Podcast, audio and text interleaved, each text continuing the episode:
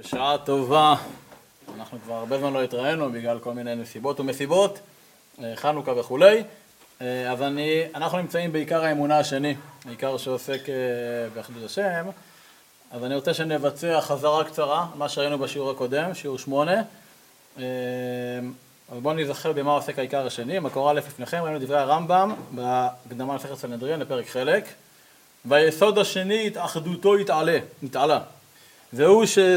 שזה עילת הכל אחד, לא כאחדות המין ולא כאחדות הסוג ולא כדבר האחד המורכב שהוא מתחלק לאחדים רבים ולא אחד כגוף הפשוט שהוא אחד במספר אבל מקבל החלוקה והפיצול עד בלי סוף אלא הוא יתעלה אחד, אחדות שאין אחדות כמוה בשום פנים וזו היסוד השני מורה עליו מה שנאמר שמע ישראל אדוני אלוהינו אדוני אחד. ודיברנו על זה שהרמב"ם מבאר שהעיקר השני זה בעצם נדבך על גבי, על גבי העיקר הראשון, כמו שאמרנו, שהעיקר הראשון עסק, זוכרים במה? במציאות השם, והעיקר השני, אמרנו, העיקר הראשון זה בעצם עיקר העיקרים, שכל הכופר בו כאילו, לא כאילו, הרי הוא כפר בעיקר, כי הכל בעצם משתלשל מהעיקר הזה. והעיקר השני, מתחייבים להאמין באופן, באיזה אופן מציאות השם, היא מתגלה, בוא, מציאות השם היא באופן של אחדות אבסולוטית, אחדות מלאה. כלומר מציאות השם היא אחדותית ואיננה ניתנת לחלוקה ולכן אנחנו צריכים לשלול כל הבנה שכזו לגביו יתברך ולהאמין שהקדוש ברוך הוא אחד בעצם, דהיינו השם אחד. עכשיו בשל חשיבות העיקר, בדומה לחשיבות העיקר הראשון, אז גם העיקר השני הוא מצווה בפני עצמו, דיברנו על זה, בעוד שהעיקר הראשון במציאות הוא בא לידי ביטוי בציווי אנוכי השם אלוקיך, הציווי השני בא לידי ביטוי השם אלוקינו השם אחד. נכון? וזה, דיברנו על זה של שני העקרונות היחידים שעליהם לא ניתן לבצע אוקימתא, כמו שחז"ל עושים, אסור, לחלל שבת, אבל של פיקוח נפש, של עושה אוקימתא אני יכול, חלל עליו שבת אחת, שבו שבת עוד הרבה. אבל באנוכי השם, בהשגה השם אחד, במציאות השם, באחדות השם, אין אוקימתות, לא עושים אוקימתות. ואמרנו שמבחינת חז"ל, העניין של קריאת שמע זה בעצם קבלת עול מלכות שמיים, ראינו דברי הגמרא בברכות דף י"ג, לא נקרא על זה כרגע.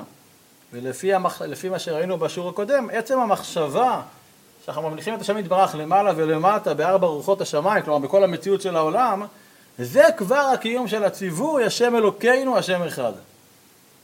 אז אם כן יוצא לנו שהתוצאה של אחדות השם ואמונת האחדות זה המלאכת מלכות שמיים עלינו. וזה מה שאומר גם הרמב"ם אה, בספר המצוות, שראינו בשיעור הקודם, שעל דרך המאמינים ומודים בייחוד השם יתברך, בעצם ככה אנחנו מקבלים עוד מלכות שמיים, או בניסוח השלישי של העניין. כלומר, אם אנחנו לא מאמינים באחדות השם באופן שאין ייחוד כייחודו, אז אין פה המלכת שמיים, אין פה עוד מלכות שמיים. עכשיו, הדברים האלה ברורים ברמב"ם, גם יסודם כבר בתנאים והאמוראים, וגם ראינו שהרמב"ם פוסק את זה להלכה ולמעשה בחיבור הגדול בשני תורה, הלכות יסודי התורה, פרק א' הלכה ז', שבגלל שהקדוש ברוך הוא אין סוף, בלשון החסידות, אין סוף ברוך הוא, אז בגלל שהוא אין סופי, אז הוא בעצם הוא אחד והכל, כי אין שום דבר שהוא לא הוא. לכן זה הכל הוא. כי תכונת הסופיות, הכליה, הכיליון, היא מהגדרות היסוד של הנבראים, ומהגדרות היסוד של, היסוד של הקדוש ברוך הוא, שהוא אין סוף ברוך הוא, הוא לא ניתן לסוף. ולכן ההבנה שאחדות הבורא זה הבסיס לקבלת עול מלכות שמיים, זה פותח אותנו למטרה של השיעור של היום. של להבין את אחדות השם, את קבלת עומר חוצון מהצד הפנימי שבו. מה היסוד הפנימי של אחדות השם? אז אמרנו שמצוות אחדות השם נלמדת מהפסוק שמע ישראל, אדוני אלוהינו אדוני אחד. וזה ציווי שהוא מתייחד רק לעם ישראל, כתוב שמע ישראל. שרק עם ישראל מצווה להאמין באחדות האבסולוטית המוחלטת של הקדוש ברוך הוא. עכשיו המצווה הזו מתייחסת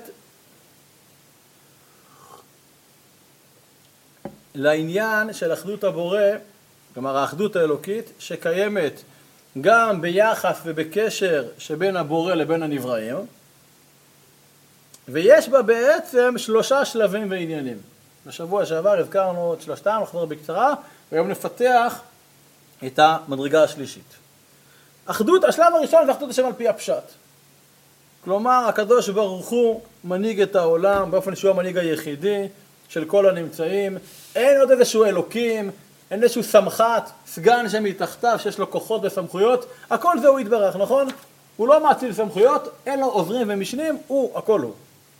וזה מה ששולל את מה שנקרא השיתוף, שיש שלוש כוחות במציאות, כן? האב, הבן ורוח הקוטג' וכולי, וכל הדברים, לא, לא עלינו ודברים כאלה, שלא נדע. זה השלב הראשון, זה ה basic של, של אחדות השם, על דרך הפשט של זה הרמב"ם לוקח. שלב אחר, שלב השני, זה אחדות השם, כפי שמובא בתורת הקבלה, שהמקור לכך זה בספר הזוהר הקדוש. והזוהר הקדוש אומר, אני מצטט, הוויה ואלוקים כל אחד. כלומר, השם אלוקינו, השם אחד. כלומר, שם הוויה זה מידת הרחמים, אלוקים זה הסתר פנים, זה הדין, לא. גילוי והסתר, הכל זה השם אחד. עכשיו, האחדות השם פה, בזוהר, זה משהו שהוא שייך איפה?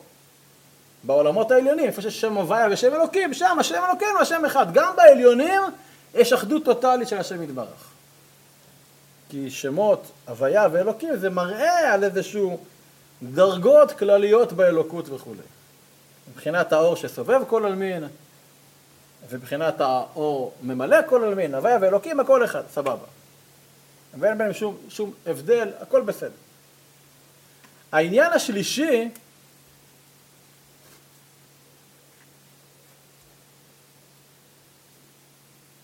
זה הבנת המצווה של אחדות השם, על פי החידוש הגדול של הבעל שם טוב בקשר לתורת החסידות, ולזה נייחד את המשך השיעור היום. אם כי צריך להגיד בישרות שהניצנים של הגישה הזו כבר הופיעו קצת לפני הבעל שם טוב. המהר"ל מפראג מסביר, ראינו את זה קצת בשיעור שעבר, שיסוד ושורש אמונת ישראל זה שאין שום מציאות מבלעדי השם יתברך, כמו שראינו בעיקר הראשון. תראו. והוא אומר שזה הפסוק, זה התוכן, לא רק של שמע ישראל, אלא של הפסוק וידעת היום, ושבותי אליך. תזכרו את הפסוק הזה, כי לזה גם נסיים את השיעור היום. מהר"ל בדרוש לשבת הגדול, מקור ג' אין פירוש אין עוד כי אין עוד אלוהים, אבל פירושו כי אין עוד דבר בעולם רק השם יתברך. ואם כן נשאלת השאלה. אם הכל זה השם יתברך, אז איך אנחנו נמצא? יש פה את אריאל, יש פה את חסדאי, וגם הקדוש ברוך הוא? או שאין פה חסדאי ואריאל, הכל זה רק הקדוש ברוך הוא, נכון? אז יש פה שולחן, ויש פה כוס תה ושעון, ואיך תיתכן מציאות שהיא לא הקדוש ברוך הוא? ולכאורה בעיניים שלנו הכל פה בעצם סותר את הקדוש ברוך הוא, נכון? כי יש פה שולחן, אז אין פה קדוש ברוך הוא. יש פה קדוש ברוך הוא, אז מה אין פה? אין פה שולחן, נכון? ובאמת, בשיעור על העיקר הראשון, על מציאות השם, אז הצגנו את הגישה של האריזה לקדוש, כמובן בעץ חיים, שמדבר על הצמצום, כפשוטו או לא כפשוטו, על יצירת החלל, כדי שקדוש ברוך הוא יהיה לו עולם, הוא צריך לצמצם, לצמצם עצמו לחלל, שבו כביכול אין אלוקות, ובתוך זה את העולם שלנו. כי אם הכל בקדוש ברוך אז מה אין? אין עולם, עולם לשון העלם. לכן הוא מלך העולם, מלך זה גילוי, עולם זה הסתר. הוא המלך גם בהיעלם, בגילוי.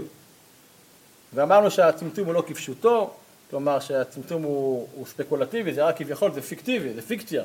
אבל באמת גם פה וגם שם, כל הקדוש ברוך הוא, גם השולחן הזה, הכל מהקדוש ברוך הוא.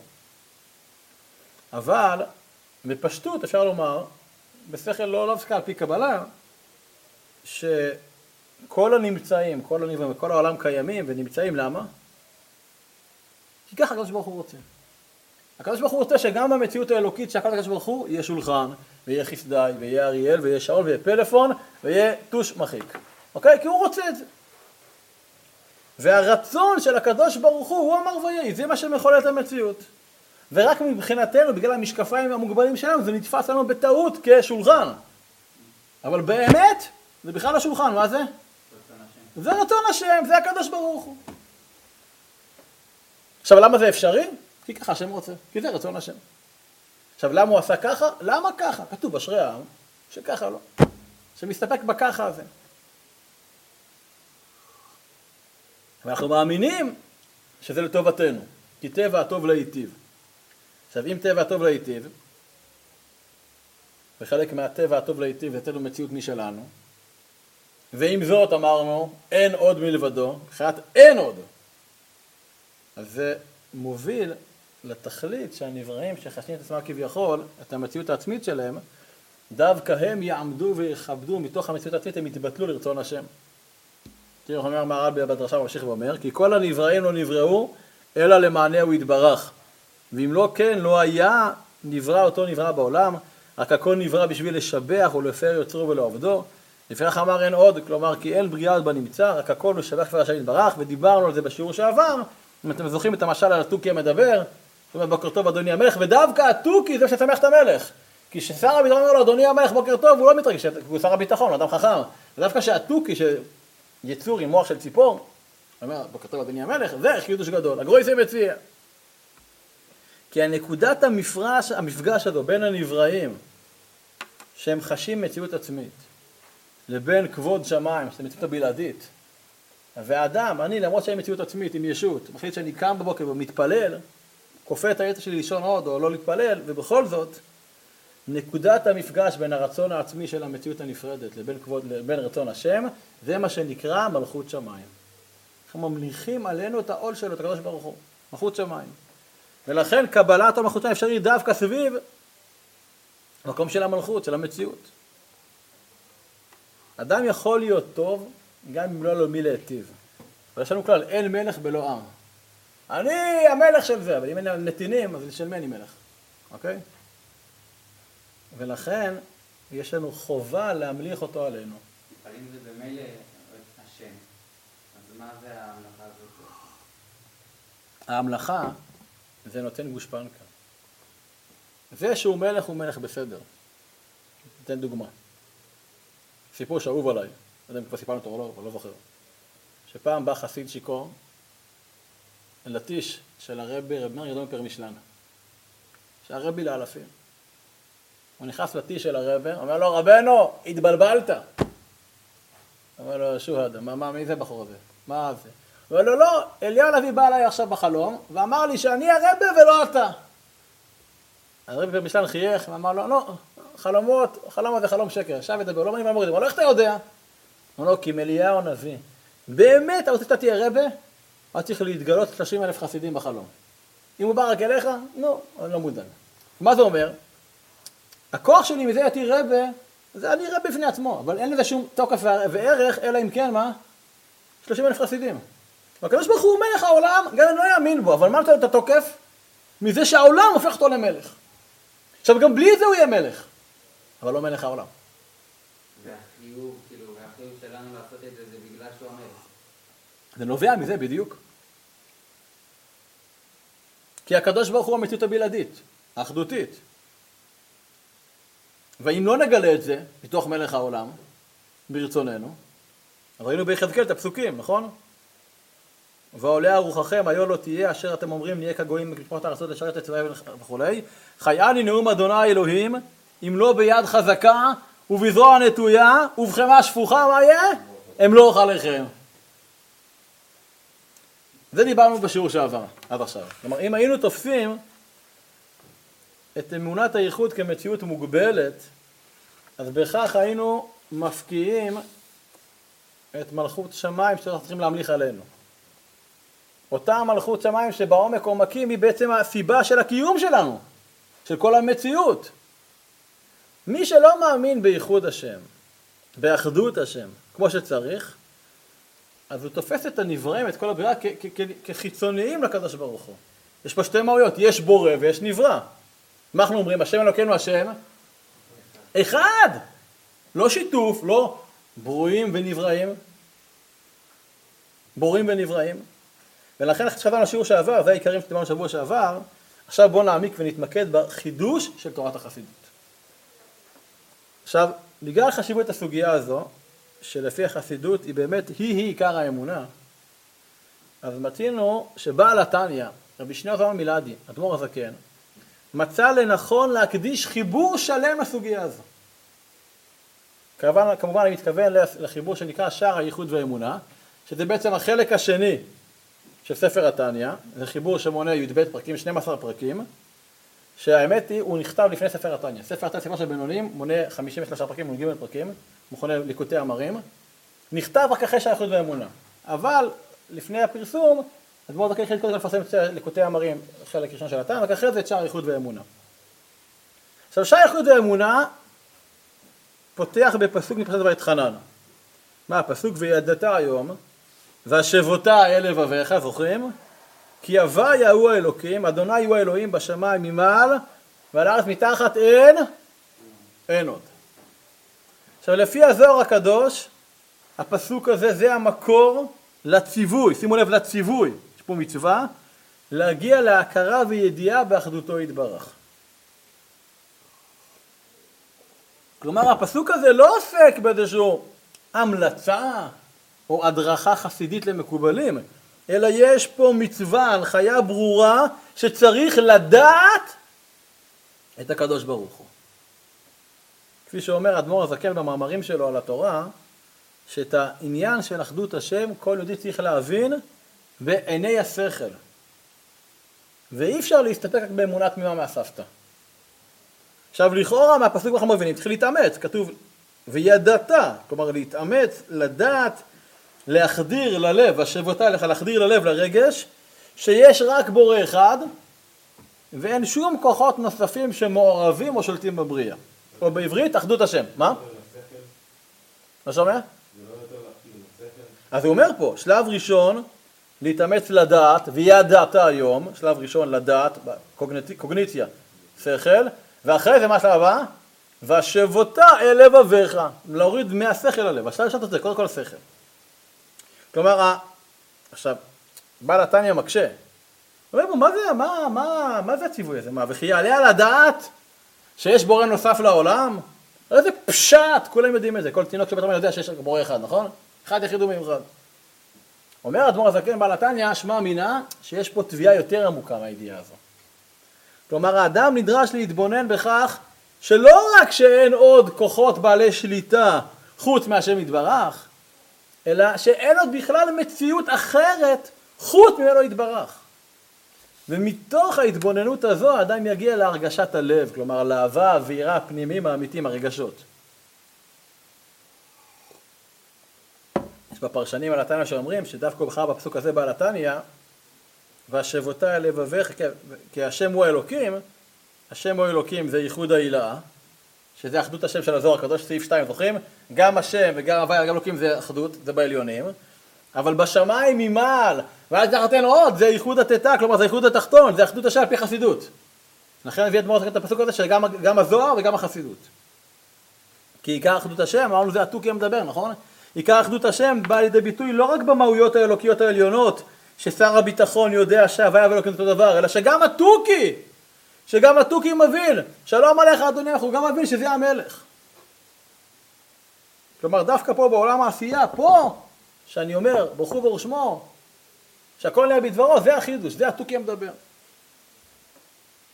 עכשיו כדי להבין את העניין של אחדות השם בצורה עמוקה, בעל התניא מציין לפירוש של הבעל שם טוב הקדוש על פסוק בתהילים שאומר כך, לעולם אדוני דברך ניצב בשמיים. והפירוש של הבעל שם טוב הקדוש על הפסוק הזה מאפשר לנו ללמוד על מהות הבריאה ועל האופן שבו נברא העולם. וכמו כן על הדרך בה העולם ממשיך להתקיים מאז בריאתו ועד עכשיו. אז בואו נראה.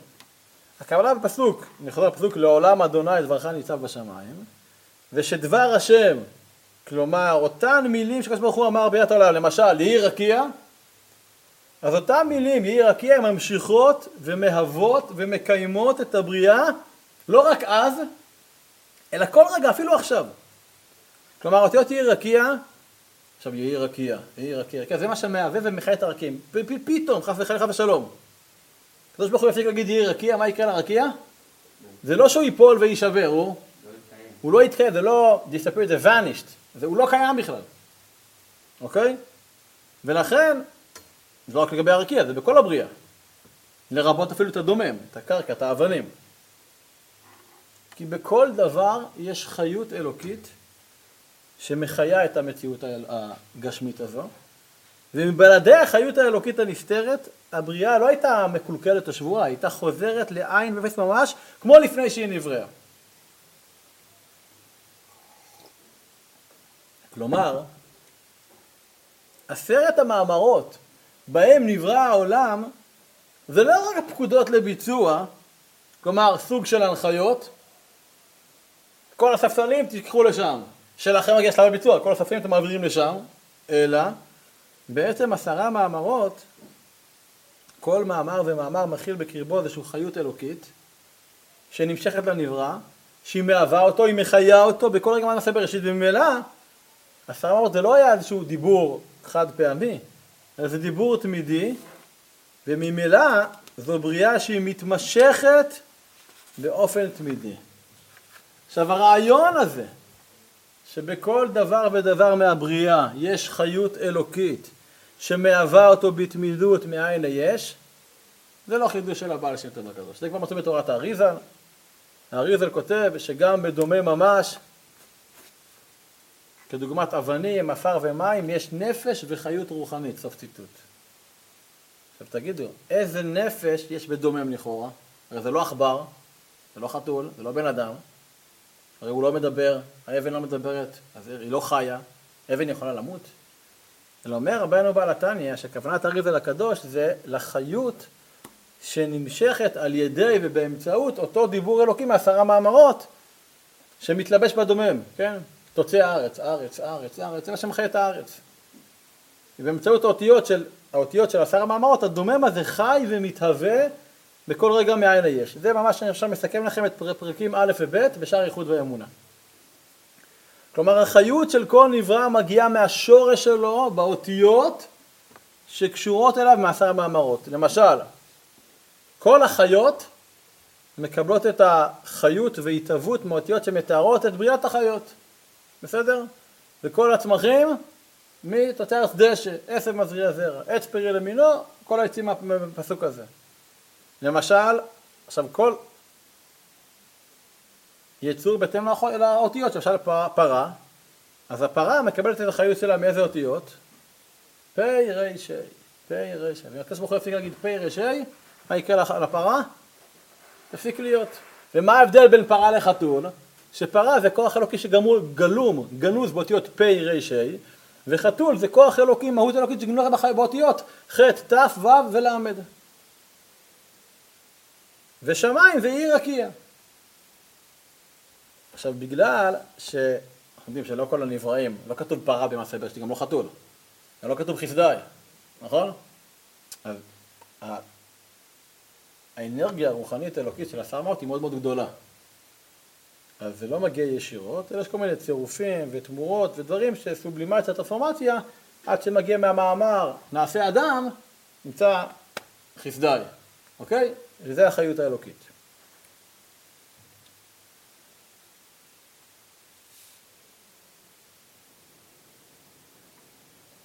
לכן, פה יש הרבה יכולות לתת לשם הילד, מה השם של הילד. לכן כשאדם חולה, קוראים לצורך העניין משה זוכמיר, הוא חולה. אז כנראה שיש בעיה עם הצירוף, מה זה חולה? יש פה פחות אלוקות, הוא עומד למות, נכון? ברגע שתיפסק ברעה אלוקית הוא ימות, יחזור לעפר, עפר תשוב. תראי טוב, זה לא משה זוכמיר, זה משה זוכמיר חיים. משה חי רפאל זוכמיר. כלומר, עשת אותיות חי רפאל, ועכשיו זה צירוף אחר. ועכשיו יש לו עוד חיות, עוד פוטנציאל אלוקי לחיות.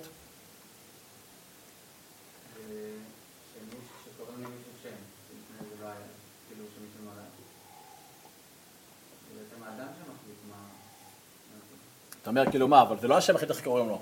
נכון איך קוראים לך? יאיר. אתה בחרת בשם הזה יאיר? מי בחר בזה?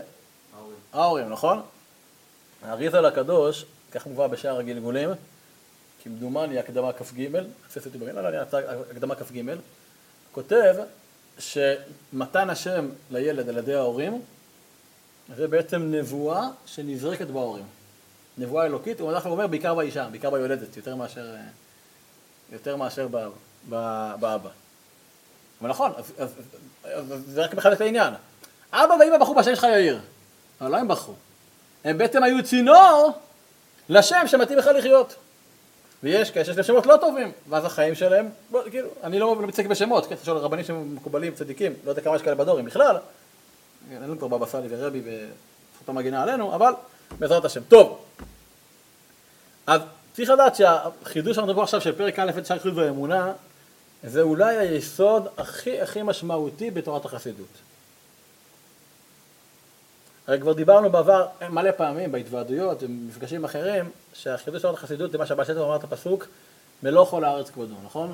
הרב בני דיבר על זה הרבה בשיעורים, בהתוועדויות יד כיסלב, חיי אלול, לית אתר פנו מיני. אין מקום שבו הקדוש ברוך הוא לא נמצא, השם הוא פה, השם הוא שם, השם נמצא בכל העולם, למעלה ומלפנים, מצד עצמו, מצד עצמו, בכל מקום, מארץ עד מרום, נכון? נורא פיאססנה הרחיב על זה בשער, במבוא השערים פרק ג'. עכשיו, לפי מה שהבנו עכשיו, שיש בכל דבר, אפילו דבר דומם וגשמי, יש חיות אלוקית שהיא ממש חיה ופועלת, שהיא מהווה ומחיה את המציאות בכל רגע, אז יש לזה הרבה נגזרות משמעותיות, רוחניות, מבחינה אמונית לחיי היום-יום. נדגים את זה. ופתאום נראה שהעיקר האמונה השני של אחדות השם הוא הרבה יותר דומיננטי בחיינו ממה שאנחנו חושבים.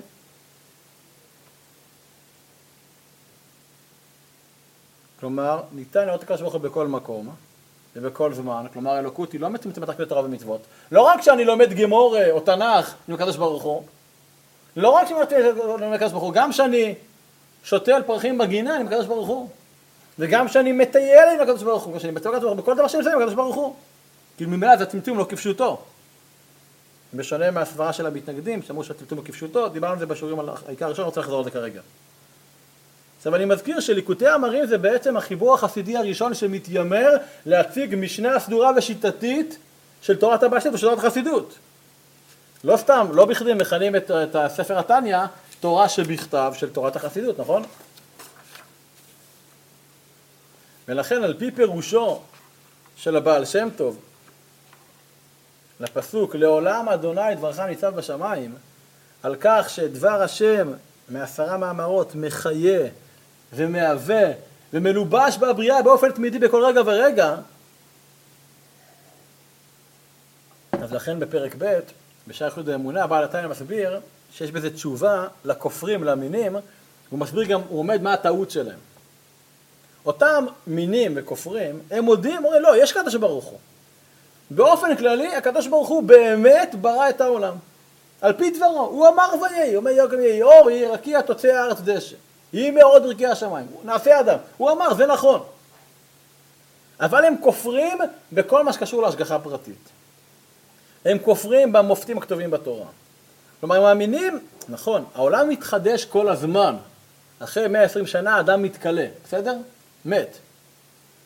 אבל זה לא מכוחו של הקדוש ברוך הוא לשיטתם. כי הקדוש ברוך הוא אמר יהי רקיע, נעשה אדם, תוצא הארץ, יהי מאורות, ואז מה? ואז הוא הלך לישון. אם לא. האדם מת, אז למה שכל העולם לא ימות? גם כל העולם מת, ומתחדש, הוא אומר, הקדוש ברוך הוא עזב את הארץ. הקדוש ברוך הוא נשאר להשגיח רק על העליונים, על השם, אלוקינו והמלאכים, אבל על העולמות השפלים, דומם, צומח, חי, שבעולם העשייה הוא לא משגיח בכלל. כלומר, יש פה כפירה עמוקה באחדותו יתברך. כלומר, הקדוש ברוך הוא, הוא רק בשמיים, הוא לא בארץ. עכשיו, הטעות הבסיסית של המינים הללו, של הכופרים, היא נובעת מהשוואה לא נכונה של בריאת העולם על ידי הקדוש ברוך הוא למעשה בשר ודם. נסביר. בעל מלאכה, אומן, הוא לוקח חומר גלם, לוקח איזשהו אדמה ומים, ועושה מזה עכשיו כלי של חרס, נכון? אז מה הוא עושה? אין פה בריאה יש מאין, יש פה מה שנקרא יש מאין, היה פה אדמה, אדמה, הוסיף לה מים, זה יש ויש, הדבר הזה עכשיו להיות כלי דקורטיבי, מעוצב, שעולה 100 שקל, אוקיי? אבל בתכלס זה יש מי יש, אין פה שינוי מצב. ולכן, הדעה של הכופרים של המינים, כמו שהאומן, אחרי שהוא סיים להכין את הכלי, הכלי כבר לא תלוי באומן. זהו, יכול לשבור אותו, אבל זה לא קשור אליו, נכון? הכלי עכשיו ימשיך להתקיים גם אם האומן לא ייגע בו. אז אותו דבר, זה אומרים, זה הקדוש ברוך הוא, הוא היה בעצם האומן, הוא בנה את הכלי, ואחרי זה עזב אותו, ועכשיו הכלי נוסע לבד, עומד בפני עצמו. והעולם ממשיך להתקיים מבלי שהקדוש ברוך הוא מהווה ומחיה אותו בכל רגע ורגע. עכשיו, כמובן שההשוואה הזאת של המינים היא שגויה ביסודה. למה? בגלל שהאומן לקח חומר גלם. זאת אומרת, החומר היה לפני שהאומן הגיע. בדיוק, בוא נראה, בוא נראה את הדברים של בעל התניא. אני מקריא את זה לא לפניכם. תח מראות עיניהם ההבדל הגדול שבין מעשה אין שטח גבולותיו, שהוא יש מי יש, כמו שאמרת יאיר, רק שמשנה הצורה והתמונה מתמונת חתיכת כסף לתמונת כלי, למעשה שמיים וארץ, שהוא יש מאין.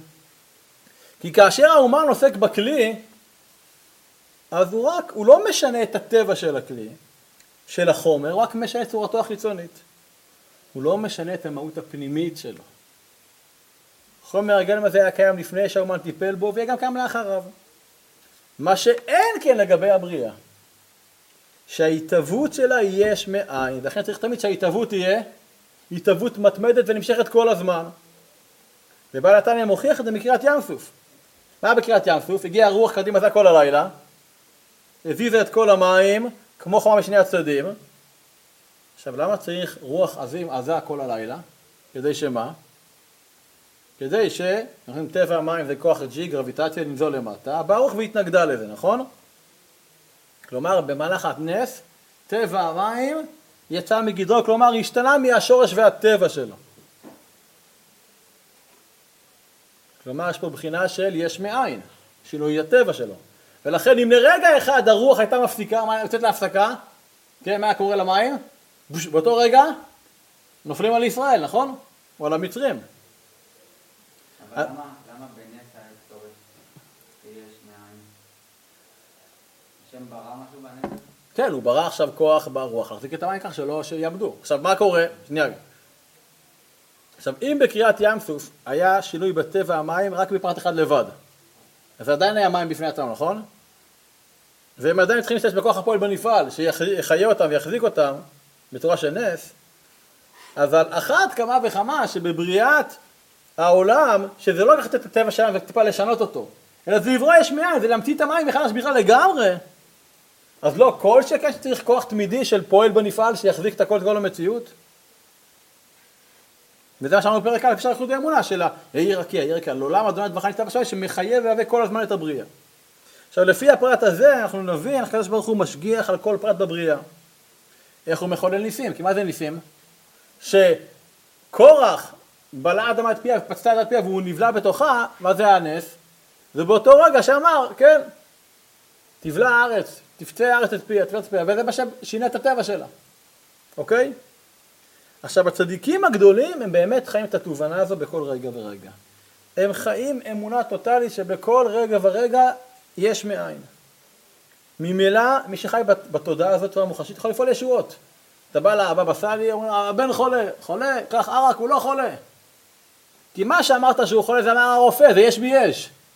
אבל להתפלל להשם שהוא יש מאין, ובאותו רגע מה יכול לעשות? פאק, היה גידול, אין גידול. סיפורים לא לפי הרבה צדיקים כאלה, נכון? על הרבי, בבא סאלי וכל הצדיקים בכל הדורות, ברוך השם. ממילא מי שחי את התודעה של אחדות השם, אז הוא מכיר מה שאמר רבנו הקדוש, אנחנו נובע מברסלב, שאין ייאוש בעולם כלל. ניתן משל, אולי קרוב, קרוב לגילכם. אדם עושה טסט, טסט לרכב, נכון? שיהיה לו רישיון, נכון? נכשל טסט ראשון, טסט שני, כן? י"ד טסטים, 14 טסטים, אז מלא לי מלא כסף, נכון? לא מכיר מישהו שעליו 14 טסטים, אבל כתוב בספרים הקדושים שייתכן סיטואציה כזו, לא עלינו, אוקיי?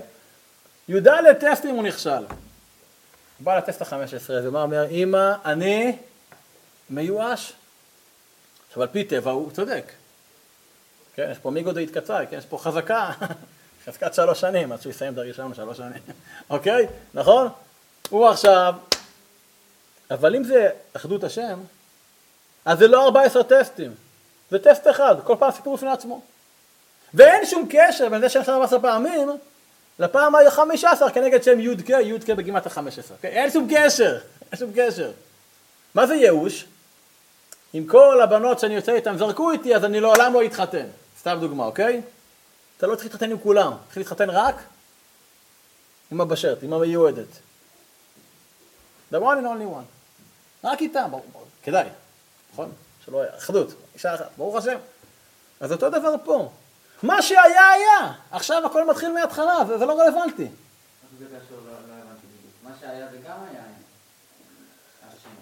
היה. היה, נכשלת, נכשלת, נכשלת, נכשלת, תתפלל לשם, עכשיו יש מאין. זה לא יש מי יש.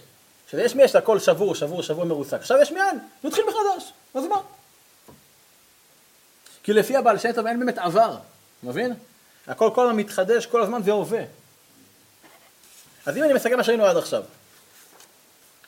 לפי תורת החסידות, עיקר העניין של אחדות השם זה שהקדוש ברוך הוא נשאר אחד גם אחרי שנבראו העולמות. למרות שלמראית עיני בשר העולמות, המציאות של נבראים, מהווים מציאות נוספת שלכאורה לא רק שאיננה חלק מאחדותו יתברך, אלא גם סותרת אותו. עכשיו, כפי שאמרנו, להטמעה של האמונה באחדות השם יש כל מיני השלכות. ראינו בשיעורים בחודש אלול, אתם זוכרים שיעורי הקדמה לסדרה, שי"ג עיקרי האמונה עוסקים בתשתיות של האמונה, באבני היסוד של ההכרה הדתית, אבל למשל, ואהבת את השם אלוקיך. מצווה חשובה מאוד, נכון? עבודה מאהבה. אהבת השם היא לא חלק מעיקרי האמונה. אף על פי שכולנו מודים שאהבת השם זה עיקרון מאוד מרכזי וחשוב בעבודת השם, נכון? תסכימו איתי, נכון?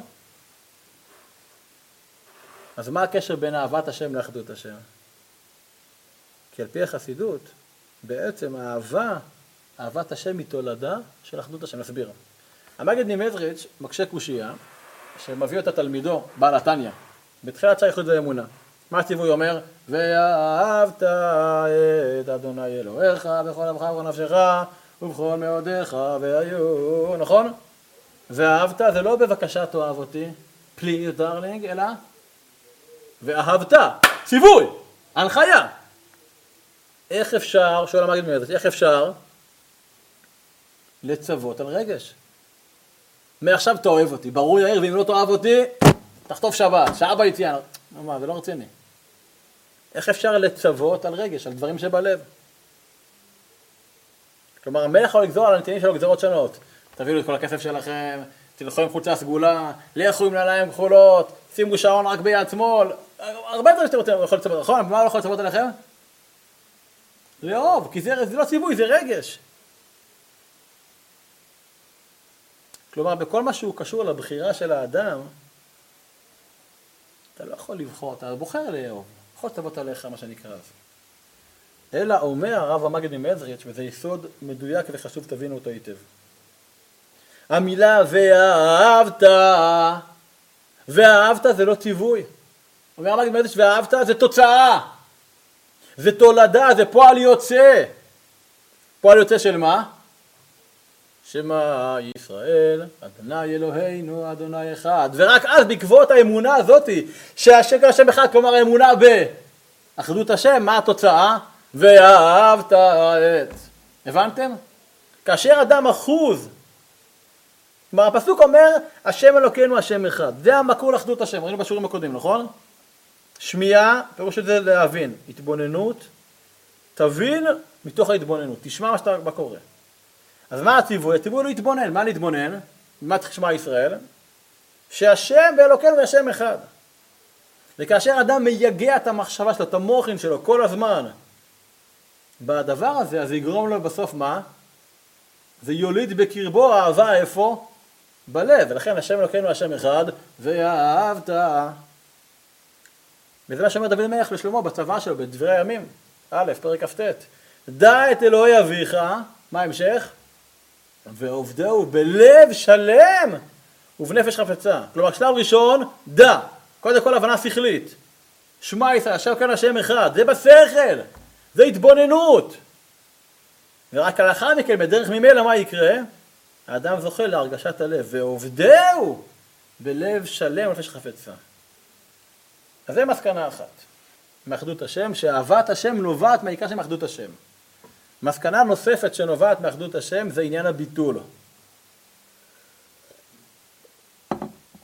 כפי שאני בא לתניא פרק ג', תראו מקור ד', פרק ג' משער איחוד ואמונה, והנה אחר הדברים והאמת האלה, כל משכיל על דבר יבין לאשורו, איך שכל נברא ויש הוא באמת נחשב לעין ואפס ממש, ממש, לגבי כוח הפועל ורוח פיו שבנפעל.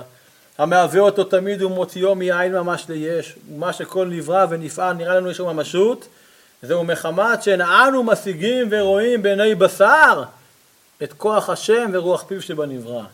אבל אילו ניתנה רשות לעין לראות ולהשיג את החיות ורוחניות שבכל נברא שופע בו ממוצא פי השם ורוח פיו, לא היה גשמיות הנברא וחומרו ממשו נראה כלל לעינינו, כי הוא בטל במציאות ממש לגבי החיות והרוחניות שבו, מאחר שמבלעדי הרוחניות היה עין ואפס ממש, כמו קודם ששת ימי בראשית ממש. והרוחניות השופע עליו ממוצא פי השם ורוח פיו, הוא לבדו המוציאו תמיד מאפס ועין ליש ומהווה אותו, אם כן אפס בלעדו באמת. אז אם עד עכשיו התבוננו באבן שנזרקת ושאלנו, רגע, מה יקרה כשנזרוק את האבן וייפסק הכוח שלנו, מה יקרה לאבן? היא תיפול, נכון? אני עכשיו זורק את האבן 10 מטר, אם אני ג'ון בריון, 15 מטר, שיא עולם חדש, בסדר? ברגע שיגמר הכוח שלי, האבן תיפול. עכשיו צריך לשאול שאלה הפוכה. מה קורה לאבן בזמן שהכוח שלי כזורק מלובש בה? אמרנו שהאבן היא לא משתנה בטבעה כאן, נכון? אז איך זה שבכל זאת היא מתרוממת אל השמיים? איזה פלא גדול, חידוש מופלג, לא? וזה נקודת החידוש שיוצאת מההתבוננות של של הבעל שם טוב, לעולם אדם וכן יצא בשמיים. אם באמת, אנחנו מאמינים באמת שהמציאות של היש נבראה מתוך היעדר, מתוך עין מוחלט, שכל יש הוא נובע מעין, אנחנו גם מבינים שמצד עצמה, היש, המציאות, היא לא באמת יכולה להתקיים, אין יכולת להתקיים, כמו שאבן לא יכולה להתרומם, אלא אם כן מה? מישהו זורק אותה. אז גם כל מציאות לא יכולה להיות מציאות קיימת, אלא אם כן מישהו מהווה אותה מאין ליש. וההבנה החסידית העמוקה הזו זה בעצם תודע, מהפך תודעתי אדיר. בלשון של החסידות בשפה החבדית זה נקרא מעבר מפשיטות, לשון פשט, מפשיטות, פשטות מפשיטות להתחדשות. שמעתם את המושג הזה? זה מושג חבדי קלאסי. מעבר תודעתי מפשיטות להתחדשות, נסביר. נקודת המוצא שלנו כנבראים נבראים גשמיים זה שעולמות בפשיטות ואלוקות בהתחדשות. כלומר, אני נולד, נברא, אני יודע שיש עולם. העולם הזה מוחשי, פשוט לי שיש עולם. זה שיש קדוש ברוך הוא בעולם, מה זה? זה חידוש. תבוא לישיבת עתניאל, ללמוד תורה, חסידות, פנימיות, כדאי שקדוש ברוך הוא בעולם. כן, קופים את סדום, מקיף וניקף, דיני שכנים, היבק ראייה, להבין שקדוש ברוך הוא בעולם. בסדר? אבל נקודת המוצא שלי שאני קודם כל, אני בן אדם, ואין קדוש ברוך הוא, מה יש? יש אני, יש שולחן, יש עט, יש כיסא, יש כוס תה ויש טלפון. זה המציאות הפשוטה לי. הקדוש ברוך הוא לא רואה אותו, זה חידוש עבורי. אבל פה זה הפוך. פה מה המציאות הפשוטה? שיש קדוש ברוך הוא. ומה המציאות המתחדשת? אנחנו הבריאה. בשלב הראשוני המציאות של העולם נתפסת בעינינו כעובדה מוגמרת. אין עליה עוררים, ברור, העולם זה המציאות והקדוש ברוך הוא החידוש בעולם. כשאנחנו מתבוננים בעיקר השני, באחדות השם, מבינים עד כמה אנחנו כל כך תלויים בכל מעשי הבריאה, הם תלויים בדבר השם, ברוך פיו כל צבאם, לעולם אדוני דברך ניצב בשמיים, שמוציא אותנו תמיד מההיעדר אל הקיום, מהעין אל האש כל הזמן, אז אנחנו מתחילים להבין ולהרגיש שלאמיתו של דבר, המציאות האלוקית זה הפשט, זה המציאות הפשוטה, זה הטבע היחידי שקיים במציאות. ואדרבה, עצם זה שיש עולם, שיש כיסא ושולחן וחסדי, זה הפלא הגדול. ולכן מה המסקנה? המסקנה היא שעצם מציאות העולם היא זו שמעידה כאלף עדים על מציאות הבורא ואחדותו. זה הפוך על הפוך. מתוך העולם הזה מה אני לומד שיש? קדוש ברוך הוא בהכל. כמו שאבן שזורקים אותה שמתרוממת באוויר, מוכיחה בבירור שזה לא הטבע, יש מישהו פה שמה עשה? עשה פעולה של עדיפה, הוא זרק אותה. ורק הכוח שלי, של יד שמאל, עם מה שהעיף את בלעדי הכוח הזה, ואתה עדיין כוח גרביטציה באדמה, נכון? אז ככה העולמות קיימים העולמות הקיימים מוכיחים את המציאות השם ואיך הם מתבטלים כלפיו באופן גמור. עכשיו צריך לזכור שהנמשל הרבה יותר פלאי ומופלא מהמשל. כי במשל, מה אמרנו? זורק, זורק את האבן, לפני, לפני שהוא זורק יש אבן ויש חסדי. יש פה יש ויש. החידוש שחסדי עשה, שמה עשיתי? הרמתי אותה מהאדמה לאוויר, נכון? ולכן גם כשאני זורק אותה באוויר, אני לא מסיק שטוב יש בורא עולם, אלא שיש איזשהו מישהו שזרק אותה. ובלעדי זה הוא לא הייתה מסוגל. אבל באלוקות זה שונה לגמרי, בתכלית. כי, ה... כי במציאות העולמות עצמם, עצם קיומם נוגד את הטבע שלהם, נכון? כי זה שיש עולם יש שיעלם, זה כאילו סותר את הקדוש ברוך הוא כביכול. ולכן אמרנו לא, עצם זה שיש עולם, מה זה אומר? שיש קדוש ברוך הוא בכל רגע ממש. אז בעצם אם עשינו היום, טעמנו על רגל אחת, צריך פה שנים שלמות בסוגיה הזו, כמעט כל הכתבים של שבעת אדמו"רי חב"ד עוסקים רק בסוגיה הזו, אריכות דברים אדירה ועמוקה, בכמות ובאיכות. וראינו שאחדות השם על פי החסידות זה עיקר אמוני שמשיק ונוגע בכל מרחבי החיים הבסיסיים של החיים שלנו. וכפי שהדגמנו את זה באמצעות גם שני אלמנטים קריטיים עבודת השם, אלמנט אהבת השם והביטול אליו יתברך.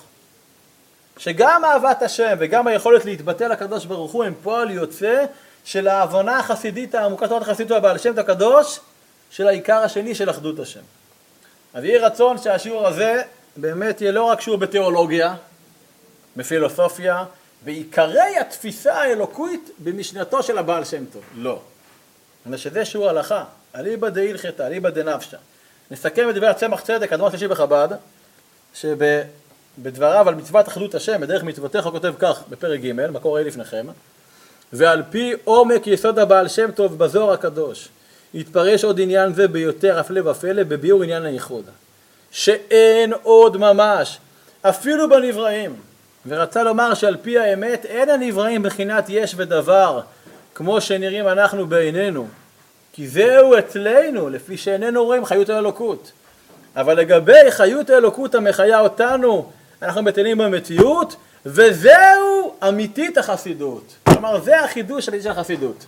שנזכה כולנו באמת לחיות את אחדות השם הלכה למעשה, שנאמר, לעולם ואחת בשמיים, ברור אדוני לעולם, אמן ואמן. בעזרת השם